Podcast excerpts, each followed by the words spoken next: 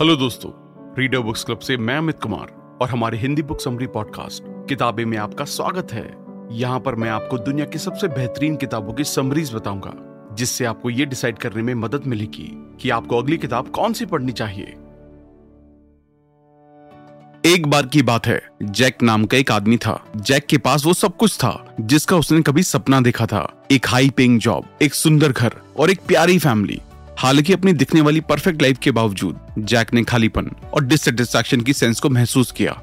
एक दिन जैक ने अपने बिज़ी स्केड्यूल से छुट्टी लेने का फैसला किया और एक रिमोट पहाड़ी रिट्रीट की यात्रा की। वहाँ उनकी मुलाकात एक बूढ़े मोंग से हुई, जो पर्सनल फ्रीडम और स्पिरिचुअल ग्रोथ के लिए जीते थे। मॉन्ग के शांतिपूर्ण बिहेवियर और बुद्धिमान वर्ड से इम्प्रेस होकर जैक ने वहीं रहने और उनसे सीखने का फैसला किया। अगले कुछ हफ्तों के दौरान, जैक ने सीखा कि पर्सनल फ्रीडम और स्पिरिचुअल ग्रोथ का मतलब ज़्यादा पैसे कमाना या ज़्यादा सक्सेस हासिल करने के बारे में नहीं था। ये बाहरी चीज़ों से अटैचमेंट को दूर करने और मेडिटेशन सेल्फ रिफ्लेक्शन और कम्पेशन के माध्यम से आंतरिक शांति पाने के बारे में था। जैसे ही जैक ने अपनी डेली लाइफ में इन टीचिंग को प्रैक्टिस करना शुरू किया, उन्होंने अपने पर्सपेक्टिव में गहरा बदलाव देखा। उन्हें और ज़्यादा के लिए लगातार मेहनत करने और दूसरों से अपना कंपैरिजन करने की ज़रूरत महसूस नहीं हुई। इसके बजाय उन्होंने लाइफ के सिंपल मोमेंट्स को एंजॉय किया। जैसे कि सनसेट देखना या अपनी फैमिली के साथ वक्त बिताना। इसके अलावा उन्होंने महसूस किया कि सच्ची फ्रीडम अंदर से आती है। बाहरी सिचुएशन से नहीं, कुछ सालों बाद जैक अपनी बिज़ी लाइफ में लौट आए, लेकिन क्लैरिटी और संतोष की एक नई भावना के साथ उन्होंने सीखी हुई टीचिंग्स को प्रैक्टिस करना जारी रखा और उनकी लाइफ उनकी इनर स्टेट का रिफ्लेक्शन बन गई, जो कि जॉय प्यार और मीनिंगफुल कनेक्शन से भरी थी। एंड में जैक ने महसूस किया कि सबसे बड़ा गिफ्ट जो हम खुद को दे सकते हैं, वो है पर्सनल फ्रीडम और स्पिरिचुअल ग्रोथ का गिफ्ट। जब हम खुद को अपनी ईगो की लिमिट से फ्री करते हैं और अपने ट्रू नेचर से जुड़ते हैं तो हम शांति फुलफिलमेंट और आनंद के जीवन का एक्सपीरियंस ले सकते हैं। अब ये सब हम अपनी लाइफ में कैसे एक्सपीरियंस कर सकते हैं, इसलिए आज हम एक बहुत ही अमेजिंग बुक के बारे में बात करने वाले हैं द फोर एग्रीमेंट्स जिसे डॉन मिगुल ने लिखा है। इस बुक को इंडिया में वाओ पब्लिशिंग ने पब्लिश किया है, जो दुनिया की बेस्ट किताबों को बहुत सी इंडियन लैंग्वेजेस में ट्रांसलेट करके पब्लिश करते हैं। आप डिस्क्रिप्शन के लिंक से बुक की ओरिजिनल कॉपी खरीद सकते हैं। इस बुक में हम ऐसे चार एग्रीमेंट के बारे में समझेंगे, जो पावरफुल आदतों को बनाने में हमारी मदद करते हैं। ये चार एग्रीमेंट हमारी लाइफ को फ्रीडम सच्ची खुशी और प्यार के एक नए एक्सपीरियंस में तेज़ी से बदल सकते हैं। किताब से हमें अपने माइंड और लाइफ पर ज़्यादा कंट्रोल पाने में मदद मिलेगी। किताब की मदद से हम सभी को दुनिया की बनाई गई उन सेल्फ लिमिटिंग बिलीफ से निपटने में मदद मिलेगी, जिसने हमारी खुशी और खुद से प्यार करने की इच्छाओं को खत्म कर दिया है। इस किताब को 1997 में पब्लिश किया गया और इसकी सिर्फ़ अमेरिका में 90 लाख से ज़्यादा कॉपीज बिक चुकी हैं। दुनिया भर में 46 लैंग्वेजेस में इसका ट्रांसलेशन किया गया। 2001 में ऑपरा विनफ्रे शो में और फिर 2013 में टीवी शो पर दिखाए जाने के बाद इस किताब को बहुत पॉपुलैरिटी मिली। इस किताब ने बहुत से लोगों को इंस्पायर किया है, जिनमें बहुत से जाने माने राइटर भी शामिल हैं। किताब को अच्छे से समझने के लिए हम इस किताब को नौ चैप्टर में डिस्कस करने जा रहे हैं। ये वीडियो थोड़ी सी लंबी हो सकती है, क्योंकि हम हमेशा यही कोशिश करते हैं कि कभी भी कंटेंट पे कॉम्प्रोमाइज ना हो। इसलिए वीडियो को एंड तक ज़रूर देखें। और अगर आप हमारे चैनल पर पहली बार आए हैं तो इमीडिएटली चैनल को सब्सक्राइब ज़रूर कर दें। तो चलिए फिर शुरू करते हैं। सबसे पहले ये जानते हैं कि टोलटेक क्या है। हज़ारों साल पहले टोलटेक को पूरे साउदर्न मैक्सिको में वुमेन और मेन ऑफ़ नॉलेज के रूप में जाना जाता था। टोल्टेक कल्चर, दसवीं और बारहवीं सेंचुरी के बीच, पुराने समय के मेक्सिको में डेवलप हुआ था। उन्होंने एक हज़ार तरह की अलग अलग आवाजों के नारकी का बयान करने के लिए माई डॉट वर्ड का इस्तेमाल किया था, जिससे वो सभी एक साथ दिमाग से बात करने की कोशिश करते थे। एंथ्रोपोलॉजिस्ट ने टोल्टेक को एक नेशन या एक जाति के रूप में बताया है, लेकिन एक्चुअल में टोल्टेक वो साइंटिस्ट और आर्टिस्ट थे, जिन्होंने पुराने समय के लोगों को स्पिरिचुअल नॉलेज और प्रैक्टिस का पता लगाने और उनको सेव करने के लिए कल्चर बनाया था। उन्हें मास्टर कहा गया था। वो एक साथ मेक्सिको सिटी से बाहर, पिरामिड के पुराने शहर टियोटी हुआकन, जिसे उस जगह की तरह जाना जाता है, जहाँ इंसान भगवान बनते हैं। यहाँ स्टूडेंट के रूप में आए थे। टोलटेक बनने के लिए तीन स्किल्स का होना बहुत ज़रूरी है। पहली, अपनी अवेयरनेस यानी कि जागरूकता पर कंट्रोल होना। मतलब आपको अपनी सभी पॉसिबिलिटीज के साथ जागरूक होना होता है, कि आप एक्चुअल में कौन है। दूसरा, बदलाव को ओवरकम कर पाना। मतलब हमें कैसे बदलना है? कैसे डोमिनेशन से फ्री होना है? तीसरा इंटेंशन पर कंट्रोल रखना टोलटेक के पर्सपेक्टिव से। इंटेंशन का मतलब जीवन के उस हिस्से से है, जो हमें एनर्जी देता है। जब हम अपनी सारी एनर्जी का इस्तेमाल करना सीख जाते हैं तो हम भगवान की ताकत को महसूस कर सकते हैं। इंटेंशन बिना किसी शर्त की लाइफ को जीना है। इंटेंशन पर कंट्रोल को इसलिए प्यार की मास्टरी भी कहा जाता है। चार एग्रीमेंट हमें अपनी लाइफ को बेहतर और अच्छे बदलाव लाने में मदद करते हैं और टोलटेक की मास्टरी करने वाले लोग ज़मीन पर ही स्वर्ग बनाते हैं, जिससे प्लेनेट को स्वर्ग बनाने का सपना आपके खुद के सपने में बदल जाता है। और आप बिना किसी डर के उस सपने को पूरा करने की कोशिश करते हैं। आप अपने डर के समझौतों को बदलकर अपनी लाइफ में बेहतर बदलाव ला सकते हैं। इसके साथ ही आप अपने खुद के दिमाग को अपने तरीके से रिप्रोग्राम कर सकते हैं। आइए अब जानते हैं कि एक प्लेनेट का सपना क्या होता है। हम सभी लोग सपने देखने की कैपेसिटी के साथ पैदा हुए हैं और हमारे सामने रहने वाले इंसान हमें सिखाते हैं कि प्लेनेट के सपने कैसे देखे जाते हैं। प्लेनेट के सपने में इतने सारे रूल होते हैं कि जब एक नया इंसान पैदा होता है तो हम उस बच्चे का ध्यान उन रूल्स की तरफ़ अट्रैक्ट करते हैं और बच्चा उन्हें अपनाना शुरू कर देता है। सोसाइटी हमें प्लेनेट का सपना देखना सिखाने के लिए हमारे माँ बाप स्कूल और धर्म का इस्तेमाल करती है। जिसके साथ ही सोसाइटी हमें ज़िंदा रहने के लिए कुछ चीज़ें सिखाती है, जिसमें एक मेडिटेशन भी है। मेडिटेशन वो कैपेसिटी होती है, जिससे हमें सिर्फ़ उस पर ध्यान लगाना होता है जिससे हम देखना चाहते हैं। हम एक साथ लाखों चीज़ों को देख सकते हैं, लेकिन अपने ध्यान का इस्तेमाल करके हम जो कुछ भी देखना चाहते हैं, सिर्फ़ उसे अपने दिमाग में रख सकते हैं। हमारे आसपास के बड़े बूढ़ों ने हमारा ध्यान अट्रैक्ट किया है और रिपीटेशन के ज़रिए से हमारे दिमाग में सोसाइटी की सारी इन्फॉर्मेशन डाली है। इस तरह हमने वो सब कुछ सीखा है, जो आज हम जानते हैं, या जिसका इस्तेमाल हम अपनी लाइफ को जीने के लिए करते हैं। प्लेनेट का सपना हमारा ध्यान अट्रैक्ट करता है और हमें सिखाता है कि हम किस चीज़ पर भरोसा कर सकते हैं। आईएस की शुरुआत हम उस लैंग्वेज से करते हैं, जो हम बातचीत के लिए इस्तेमाल करते हैं। लैंग्वेज अपनी बात दूसरों को समझाने का एक तरीका है। हर लैंग्वेज का हर एक लेटर एक एग्रीमेंट होता है। हम इसे एक किताब में एक पेज कहते हैं मतलब वर्ड्स पेज का एक एग्रीमेंट जिसे हम समझते हैं।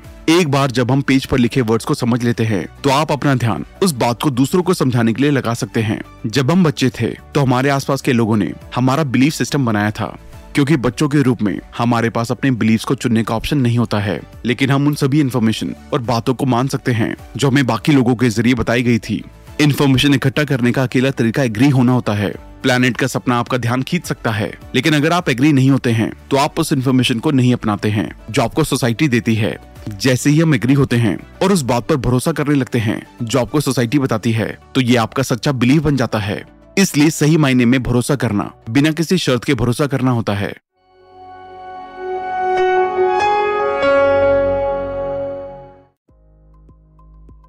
अब हम इंसानों के डोमेस्टिकेशन के बारे में बात करेंगे। प्लैनेट के सपनों को अपना कर। हम सभी एक तरह से इंसानी पेट्स बनने लगते हैं, क्योंकि हम वही चीज़ें समझते हैं जो हमें सोसाइटी सिखाती है और उनके बताए गए तरीकों से सारे काम करते हैं। जिससे हमारा हमारी लाइफ पर कंट्रोल नहीं रहता, क्योंकि हमें शुरू से ही लोगों की बातें सुनना और उनके अकॉर्डिंग काम करना सिखाया जाता है। जब हम बच्चे होते हैं तो सबसे पहले हमें चीज़ों के नाम सिखाए जाते हैं, जैसे शुरुआती चीज़ें, जैसे बोतल, दूध या पकड़ना। जैसे जैसे हम बड़े होते जाते हैं, तब हमें टीवी या आसपास के लोगों से सिखाया जाता है कि हमें कैसे जीना है और किस तरह का बिहेवियर अपनाना है। सीधे वर्ड्स में कहें तो प्लैनेट का सपना हमें इंसान बनना सिखाता है। हम एक तरह से खुद के ही पेट बन जाते हैं, क्योंकि हम उन सभी चीज़ों को खुद अपनाने लगते हैं, जिसमें हमारा बिलीफ सिस्टम काम आता है। ये लॉ की एक किताब की तरह है, जो हमारे दिमाग पर राज करती है। मतलब बिना कोई सवाल किए, हम उन सभी चीज़ों पर भरोसा कर लेते हैं, जो हमें बचपन से बताई गई होती हैं। हम अपने सारे फैसले उन बताई गई बातों को सोचकर और ध्यान में रखकर ही करते हैं। भले ही उस फैसले से हमारा मन एग्री ना होता हो यहाँ तक कि मॉरल रूल्स को भी हमारे दिमाग में एक ऑर्डर में बिठाया जाता है। एक एक करके ये सभी एग्रीमेंट्स हमारे दिमाग में आते रहते हैं और ये एग्रीमेंट्स हमारे सपने पर राज करने लगते हैं। जिस तरह गवर्नमेंट के पास लॉ की एक किताब है, जो प्लेनेट के सपने को कंट्रोल करती है, उसी तरह हमारा बिलीफ सिस्टम लॉस की एक किताब है, जो हमारे इंडिविजुअल सपने को कंट्रोल करता है। ये सारे लॉज हमारे दिमाग में मौजूद होते हैं, हम उन पर भरोसा करते हैं और हमारे अंदर का जज इन रूल्स के अकॉर्डिंग ही काम करता है। और यही वजह है कि फैसले प्लेनेट के बनाए गए रूल से लिए जाते हैं और सजा हमें भुगतनी पड़ती है। ह्यूमैनिटी का सच्चा मतलब सच जस्टिस और सुंदरता की तलाश करने में होता है। हम सच को ढूंढ रहे हैं क्योंकि हम सिर्फ़ उस झूठ पर भरोसा करते हैं जो हमने अपने दिमाग में इकट्ठा किए हैं। हम जस्टिस की तलाश में हैं क्योंकि हमारे पास जो बिलीफ सिस्टम है, उससे जस्टिस नहीं मिलता है।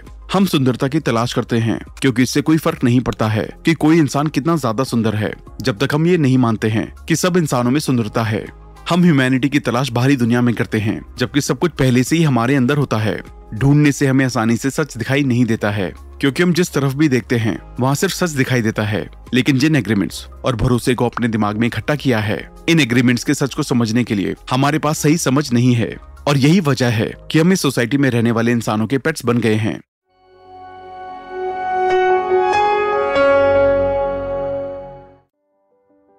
अब हम मिटोटे के बारे में जानेंगे, जो कि इंसानों के मन का एक स्टेट है। हमारा पूरा दिमाग एक कोहरे की तरह है, जिसे टोलटेक ने मिटोटे कहा है। हमारा मन एक सपने की तरह है, जहाँ एक ही वक्त में एक हज़ार लोग बात करते हैं और उनमें से कोई भी एक दूसरे को नहीं समझता है। ये हमारे मन का स्टेट है, जो काफ़ी बड़ा होता है। उस बड़े मिटोटे से आप ये नहीं देख सकते कि आप एक्चुअल में क्या हैं। इंडिया में लोग मिटोटे को वो माया कहते हैं, जिसका मतलब कंफ्यूजन होता है। आप अपने और दुनिया के बारे में जो कुछ भी मानते हैं, वो सब कुछ आपके दिमाग में मौजूद है। और इसी वजह से हम ये नहीं देख सकते कि हम एक्चुअल में कौन हैं, और हम ये भी नहीं देख सकते कि हम फ्री नहीं हैं। हम सभी के दिमाग में एक बड़ा मिटोर बहुत सारी अनारकी को पैदा करता है, जो हमें हर चीज़ को गलत तरह से देखने और गलत समझने की वजह बनते हैं। हम वही देखते हैं जो हम देखना चाहते हैं, और वही सुनते हैं जो हम सुनना चाहते हैं, और हम चीज़ों को वैसे नहीं समझते, जैसे वो असलियत में होती हैं। एग्ज़ाम्पल के लिए, ऐसा समझे कि आपका मन एक कंप्यूटर है, और अपनी बात की तुलना कंप्यूटर के उस वायरस से करें, जिससे कंप्यूटर को नुकसान होता है। क्योंकि कंप्यूटर या हमारा मन उन गलत इन्फॉर्मेशन को इकट्ठा कर रहा होता है, जो हमारी दिमागी सेहत के लिए नुकसानदायक हो सकता है। गलत इन्फॉर्मेशन का एक छोटा सा टुकड़ा लोगों के बीच बात करने के तरीके को खराब कर सकता है। जैसे कि अगर हम किसी को गलत इन्फॉर्मेशन देते हैं तो वो लोग उन गलत इन्फॉर्मेशन के अकॉर्डिंग ही काम करते हैं, जो उनके लिए बहुत गलत हो सकता है। इमेजिन कीजिए कि हर बार जब दूसरे लोग आपसे बात करते हैं तो वो आपके दिमाग में कंप्यूटर वायरस डाल देते हैं, जिससे आप हर बार थोड़ा कम सही तरह से सोचने लगते हैं।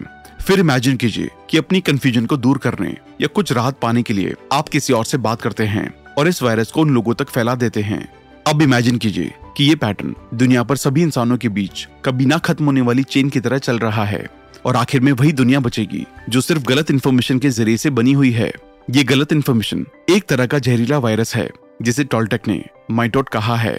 इस तरह की गलत इन्फॉर्मेशन से बचने के लिए खुद से चार एग्रीमेंट करें। पहला एग्रीमेंट अपने वर्ड्स के साथ फ्लॉलेस बने। पहला एग्रीमेंट सबसे ज़रूरी है, और ये करने के लिए भी सबसे मुश्किल है। ये इतना ज़रूरी है कि सिर्फ़ इस पहले एग्रीमेंट से आप एग्जिस्टेंस के उस लेवल तक पहुँच सकते हैं, जिससे ऑथर धरती पर स्वर्ग कहते हैं। पहला एग्रीमेंट है, अपने वर्ड्स के साथ फ्लॉलेस बने। वर्ड जितना हम समझते हैं, उससे कहीं ज़्यादा पावरफुल होते हैं। वो लेवल कॉन्सेप्ट रिलेशनशिप और ट्रस्ट को बनाने के लिए बहुत ज़रूरी होते हैं।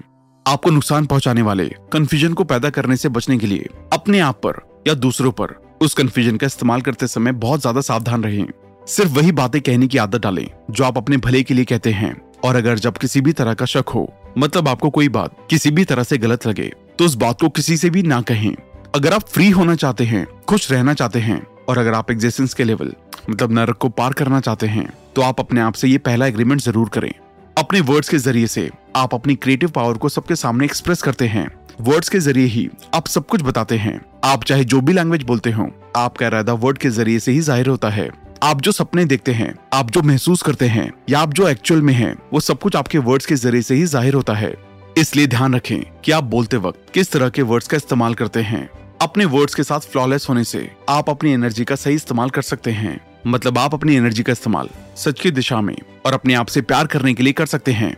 अगर आप अपने वर्ड्स के साथ फ्लॉलेस होने का एग्रीमेंट करते हैं तो बस उस इरादे से आप सच्चाई को हासिल कर सकते हैं। ध्यान रखें, सिर्फ़ सच ही हमें फ्री कर सकता है। आप अपने वर्ड्स की गलती को अपने खुद से प्यार करने के लेवल के ज़रिए से मेजर कर सकते हैं।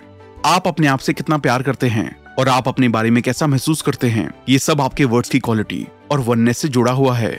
जब आप अपने वर्ड्स में कोई भी गलती नहीं करते हैं तो आप अच्छा महसूस करते हैं और इसी तरह आप खुशी और शांति महसूस करने लगते हैं। इसलिए आज ही अपने वर्ड्स के साथ फ्लॉलेस होने का एग्रीमेंट करें। दूसरा एग्रीमेंट कुछ पर्सनली ना लें। अगले तीन एग्रीमेंट्स एक्चुअल में पहले एग्रीमेंट से क्रिएट हुए हैं। दूसरे एग्रीमेंट को करने के लिए, खुद से किए गए पहले एग्रीमेंट को याद रखें और उन्हें अपनी लाइफ में हमेशा अपनाएँ।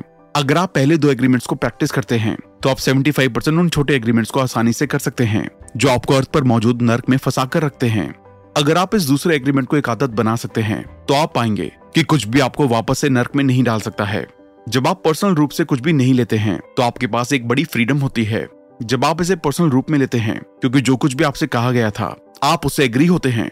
जैसे ही आप उन बातों को मंजूरी देते हैं तो आप नरक के सपने में फंस जाते हैं, जिस चीज़ की वजह से आप फंसते हैं, उसे ऑथर पर्सनल इंपॉर्टेंस कहते हैं। पर्सनल इंपॉर्टेंस या चीज़ों को पर्सनल रूप से लेना आपको सेल्फिश या लालची बनाता है, क्योंकि हम ये एजम्पन बना लेते हैं कि सब कुछ हमारे खुद के बारे में है। हमारी पढ़ाई के वक्त के दौरान या जब हमारे पास पेट्स होते हैं, उसके दौरान हम सब कुछ पर्सनल रूप से लेना सीखते हैं। हमें लगता है कि हम हर चीज़ के लिए खुद जिम्मेदार हैं। आप जो कुछ भी सोचते हैं, जो कुछ भी आप महसूस करते हैं, ये सिर्फ़ आपकी प्रॉब्लम होती है। इससे किसी और का कोई मतलब नहीं होता। ये वो तरीका है जिससे आप दुनिया को देखते हैं। ये कुछ भी पर्सनल नहीं है, क्योंकि आप अपने साथ बिहेव कर रहे होते हैं। किसी और के साथ नहीं। दूसरों का बिलीफ सिस्टम उनके अकॉर्डिंग होता है। इसलिए वो आपके बारे में जो कुछ भी सोचते हैं, वो एक्चुअल में उनके बारे में ही होता है। क्योंकि हम सभी लोगों को वैसे पहचानते हैं, जैसे हमारी समझने की ताकत होती है।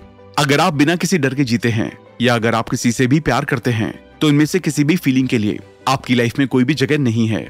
अगर आप इनमें से किसी भी फीलिंग को महसूस नहीं करते हैं तो ये बहुत ज़्यादा पॉसिबल है कि आप अच्छा महसूस करेंगे। जब आप अच्छा महसूस करते हैं तो आपके आसपास सब कुछ अच्छा होता है। जब आपके आसपास सब कुछ अच्छा होता है तो सब कुछ आपको खुश करता है। आप अपने आसपास की हर चीज़ से प्यार कर रहे हैं, क्योंकि आप खुद से प्यार कर रहे हैं। आप जैसे हैं, वैसे ही आपको रहना पसंद है, और आप अपने आप से सेटिस्फाइड होते हैं। क्योंकि आप अपनी लाइफ से खुश रहने लगते हैं। इसलिए आपको खुशी का एग्रीमेंट खुद से ही करना होगा। आपको पर्सनल रूप से कुछ भी नहीं लेना चाहिए, क्योंकि चीज़ों को पर्सनल रूप से लेने से आप अपने आप से प्यार करना कम कर देते हैं। हम सभी लोग अलग अलग लेवल्स पर अलग अलग तरह से दुखों का सामना करते हैं और हम इन दुखों को बनाए रखने के लिए एक दूसरे का सपोर्ट करते हैं। इंसान एक दूसरे को मदद करने के लिए हमेशा तैयार रहते हैं जब वो दर्द में होते हैं। आप दूसरों के कामों के लिए कभी भी जिम्मेदार नहीं होते। आप सिर्फ़ खुद के लिए जिम्मेदार होते हैं। जब आप एक्चुअल में इसे समझते हैं और चीज़ों को पर्सनल रूप से लेने के लिए मना करने लगते हैं तो आप शायद ही दूसरों की बातों कमेंट्स या कामों से परेशान हो सकते हैं। इसलिए पर्सनल रूप से कुछ भी ना लेने की प्रैक्टिस शुरू कर दें। तीसरा एग्रीमेंट अजम्पन ना बनाए। तीसरा एग्रीमेंट अजम्पन ना बनाने का है। हमें अपने अंदर हर चीज़ के बारे में अजम्पन बनाने की आदत होती है। अजम्पन बनाने में प्रॉब्लम ये होती है कि हम उन अजम्पन को सच मानते हैं। यहाँ तक कि हम उनको सच साबित करने के लिए कसम भी खा सकते हैं। हम अक्सर इस बारे में अजम्पन बनाते हैं कि दूसरे क्या कर रहे हैं, या फिर क्या सोच रहे हैं। हम इसे पर्सनल रूप से लेते हैं, फिर हम उन्हें दोष देने लगते हैं और हम अपने वर्ड्स के साथ इमोशनल रिएक्शन करते हैं। इसलिए जब भी हम अंदाज़ा लगाते हैं तो हम प्रॉब्लम्स के बारे में पूछ रहे होते हैं और अपनी एजम्पन से उन्हें गलत समझते हैं। एक एजम्पन बनाने के कंपैरिजन में सवाल पूछे। ये हमेशा बेहतर तरीका होता है, क्योंकि एजम्पन हमें दुख लेने के लिए तैयार करती है। हमें बिना हकीकत जाने सपने देखने की आदत है। हम सचमुच अपनी इमेजिनेशन में चीज़ों का सपना देखते हैं, क्योंकि हम कुछ नहीं समझते हैं। हम इसके मतलब के बारे में एक अजम्पन बनाते हैं, और जब सच्चाई सामने आती है तो हमारे सपने टूट जाते हैं, और हमें पता चलता है कि वो नहीं था जो हमने सोचा था। ये बहुत दिलचस्प बात है कि हमारा मन कैसे काम करता है। सेफ़ महसूस करने के लिए हमें हर चीज़ को सही ठहराने, हर चीज़ को समझाने और समझने की ज़रूरत होती है। हमारे पास लाखों सवाल होते हैं, जिनके जवाब हमें जानने की ज़रूरत होती है। क्योंकि ऐसी बहुत सी चीज़ें होती हैं, जिन्हें हमारा आर्ग्यूमेंट करने वाला दिमाग समझा नहीं सकता है। ये ज़रूरी नहीं है कि जवाब सही ही हो, लेकिन सिर्फ़ जवाब ही हमें सेफ़ महसूस कराता है। इसलिए हम अक्सर अंदाज़ा लगाते रहते हैं। हम ये जमशन बनाते हैं कि हर कोई हमारी लाइफ को वैसे ही देखता है, जैसे कि हम अपनी लाइफ को देखते हैं। हम ये मानते हैं कि जैसा हम सोचते हैं, दूसरे लोग भी सच में वैसा ही सोचते हैं, और जो कुछ भी हम महसूस करते हैं, वैसा ही वो भी महसूस करते हैं। जिस तरह से हम जज करते हैं और जिस तरह से हम मिसबिहेव करते हैं और उसका गलत इस्तेमाल करते हैं, दूसरे भी वैसा ही करते हैं। लेकिन ये सच नहीं है, बल्कि असली प्यार। दूसरे लोगों को वैसे ही एक्सेप्ट करना है, जैसे वो असलियत में होते हैं। और यही इंसान की सबसे बड़ी एजम्पन होती है। जिस दिन आप एजम्पन बनाना बंद कर देते हैं, उसके बाद आप इमोशनल रिएक्शन से आज़ाद होकर, साफ़ और क्लियर तरह से बातचीत करना शुरू कर सकते हैं। अजम्पन बनाने से आपके वर्ड्स इम्पेकेबल हो जाते हैं। इसलिए अजम्पन ना बनाएँ। चौथा एग्रीमेंट हमेशा अपना बेस्ट दे। चौथा एग्रीमेंट वो है जो बाकी तीन एग्रीमेंट्स को गहरी आदत बनाने की परमिशन देता है। चौथा एग्रीमेंट पहले तीन के एक्शन के बारे में है। हमेशा अपना बेहतरीन प्रेजेंट करें। पहले तीन एग्रीमेंट तभी काम करेंगे, जब आप अपना बेहतरीन प्रेजेंट करेंगे। ये उम्मीद ना करें कि आप अपने वर्ड के साथ हमेशा फ्लॉलेस रह सकते हैं। आपकी हर रोज की आदतें बहुत मज़बूत होती हैं और आपके दिमाग में मजबूती से टिकी हुई हैं। लेकिन आप बेटर कर सकते हैं। इसलिए ये उम्मीद ना करें कि आप पर्सनल रूप से कभी भी कुछ नहीं लेंगे। सिर्फ़ अपना बेस्ट दें। ये उम्मीद ना करें कि आप कभी भी अजम्पन नहीं बनाएँगे, लेकिन आप साफ़ तौर से अपना बेस्ट दे सकते हैं। इसके लिए किसी भी सिचुएशन में हमेशा अपना बेस्ट दें, ना बहुत ज़्यादा और ना ही बहुत कम। अगर आप हमेशा अपना बेस्ट प्रेजेंट करते हैं तो किसी के पास भी आपको जज करने का कोई तरीका नहीं होता है। और अगर आप खुद को जज नहीं करते हैं तो आप किसी भी तरह से गिल्टी फीलिंग ब्लेम और सेल्फ पनिशमेंट से बच सकते हैं। जब आप हमेशा अपना बेस्ट करते हैं तो आप सही तरीके से काम करते हैं। अपना बेस्ट करने का मतलब है अपना काम करना। लेकिन सिर्फ़ इसलिए क्योंकि आप इसे पसंद करते हैं। इसलिए नहीं, क्योंकि आप किसी इनाम की उम्मीद कर रहे हैं। आप बिना किसी इनाम की उम्मीद किए सिर्फ़ पूरा करने के लिए काम करते हैं। तो आप अपने हर एक काम को करने की खुशी को हासिल कर लेते हैं। इसके बाद इनाम तो आपके पास आ जाएगा, लेकिन आप उस इनाम से जुड़े नहीं रहेंगे। अगर आप वो करते हैं जिसे आप करना पसंद करते हैं, और अगर आप हमेशा अपना बेस्ट देते हैं तो आप एक्चुअल में अपनी लाइफ का मज़ा लेना शुरू कर सकते हैं। जब आप अपना बेस्ट करते हैं तो आप खुद को एक्सेप्ट करना सीख जाते हैं। अगर आप अपना बेस्ट हमेशा बार बार करते हैं तो आप बदलाव करने के मास्टर बन सकते हैं। यह आपको अपनी लाइफ को सही ढंग से चलाने में मदद करता है, क्योंकि आपने जो कुछ भी सीखा होता है, उसे आपने बार बार दोहराकर सीखा होता है। यह आपके लिए एक अच्छी आदत की तरह होगा, जिसे आपको महीनों की कड़ी मेहनत से हासिल करना होता है।